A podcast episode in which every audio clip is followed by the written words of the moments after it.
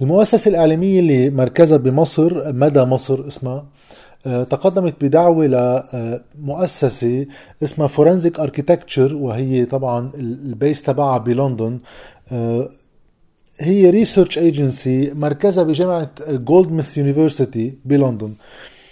تا يرجعوا يحاولوا بطريقة جنائية يتأكدوا من كل المعطيات اللي هي مفتوحة للعموم الصور اللي نشرت الفيديوهات اللي نشرت آه، المقابلات اللي طلعت على الإعلام بعض المعلومات اللي هي أصبحت علنية لمحاولة إعادة تركيب صورة آه، الانفجار اللي صار بأربع آب بلبنان انفجار المرفأ.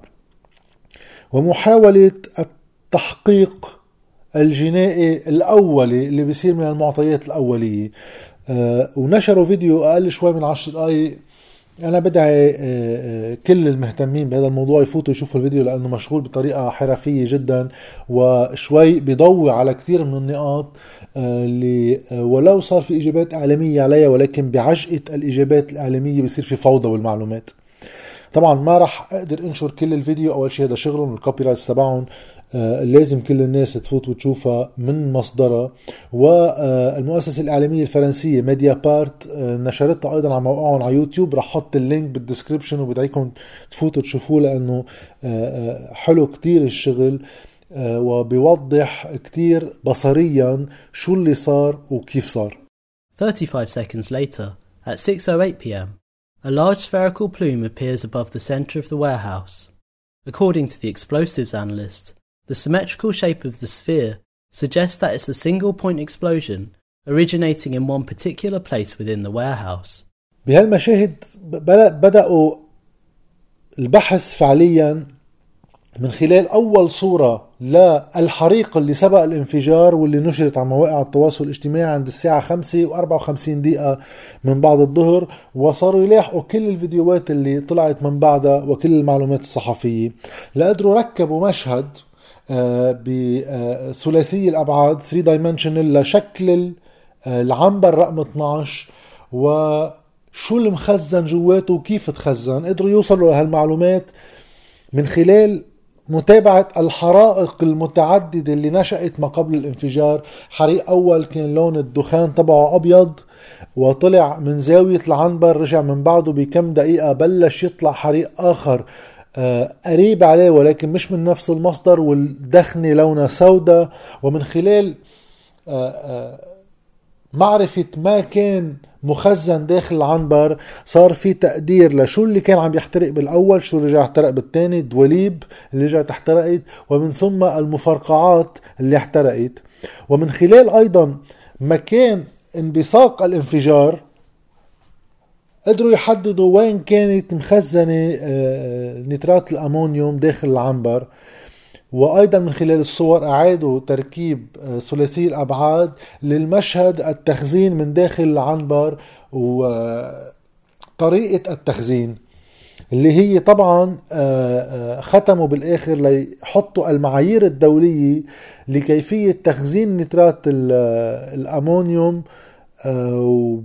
بمقابل شو الصورة اللي كانت موجودة بالبلد عنا هون بال port.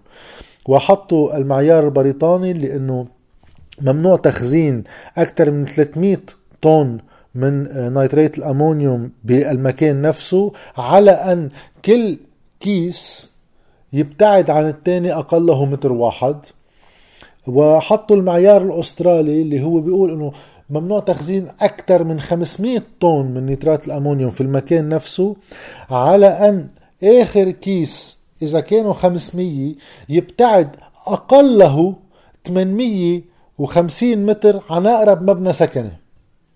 ورجعوا حطوا المشهد اللبناني مشهد العنبر اللبناني وال 270 2750 طن.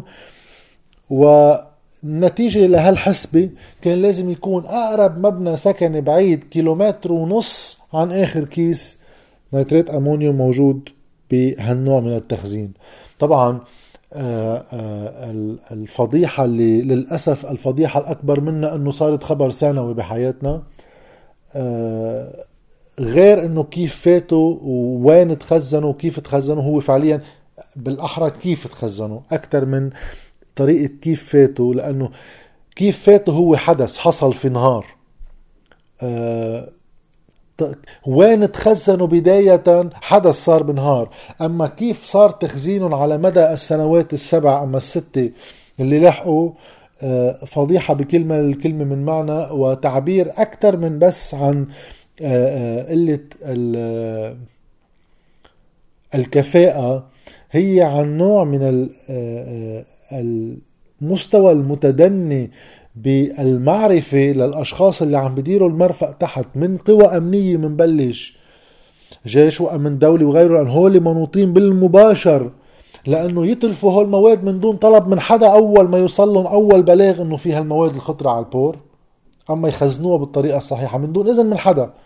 وهذا الشيء إجاهم بال 2014 ومن ثم ل آه، آه، إدارة الإدارة المؤقتة لمرفق بيروت المؤقتة من سنة 93 بهالبلد الحلو اللي عايشين فيه وإدارة الجمارك طبعا اللي كلهم آه، خالفوا القوانين تحديدا إدارة الجمارك خالفت القانون بكل مراسلاتها وادعت إنه ما كان القضاء عم برد عليها بوقت رد عليها سبع مرات وهيدا الشيء قال بيقول بالتحقيق.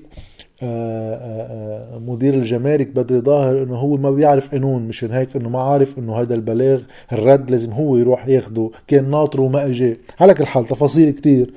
ولكن الانكومبتنس الانتحاريه لناس مسؤولين عن هذا الموضوع ما معهم خبر شو عم يعملوا لأنه ما معقول صدق أنا إنه لا مخابرات الجيش ولا الجمارك ولا إدارة المرفأ بتعرض حالها لخطر انفجار من هالنوع قبل الناس. بس هون ناس ما معهم خبر بشيء لتعرفوا الأحزابنا مين بيوصفوا بالإدارة عنا.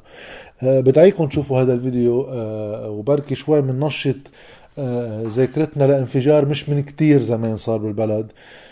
أه بس الحياة السياسية بتتعاطى معه كأنه صاير مع نهاية الحرب الأهلية.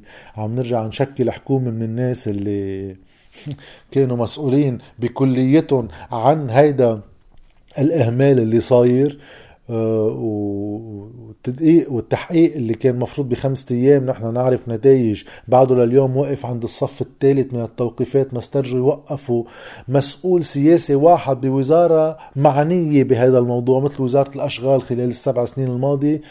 أما آه، الوزارات الأمنية على القليل للتحقيق على القليل للتحقيق وصاير آه، التوقيف خوفا من السياسيين ما بيعلوا هالسقف وخوفا من الناس بيلقطوا الناس الدرجة الثالثة إنه يابا في تحقيق. أه بدعيكم تشوفوا الفيديو يا حب بالدسكريبشن وبتصور رح يكون كتير مفيد.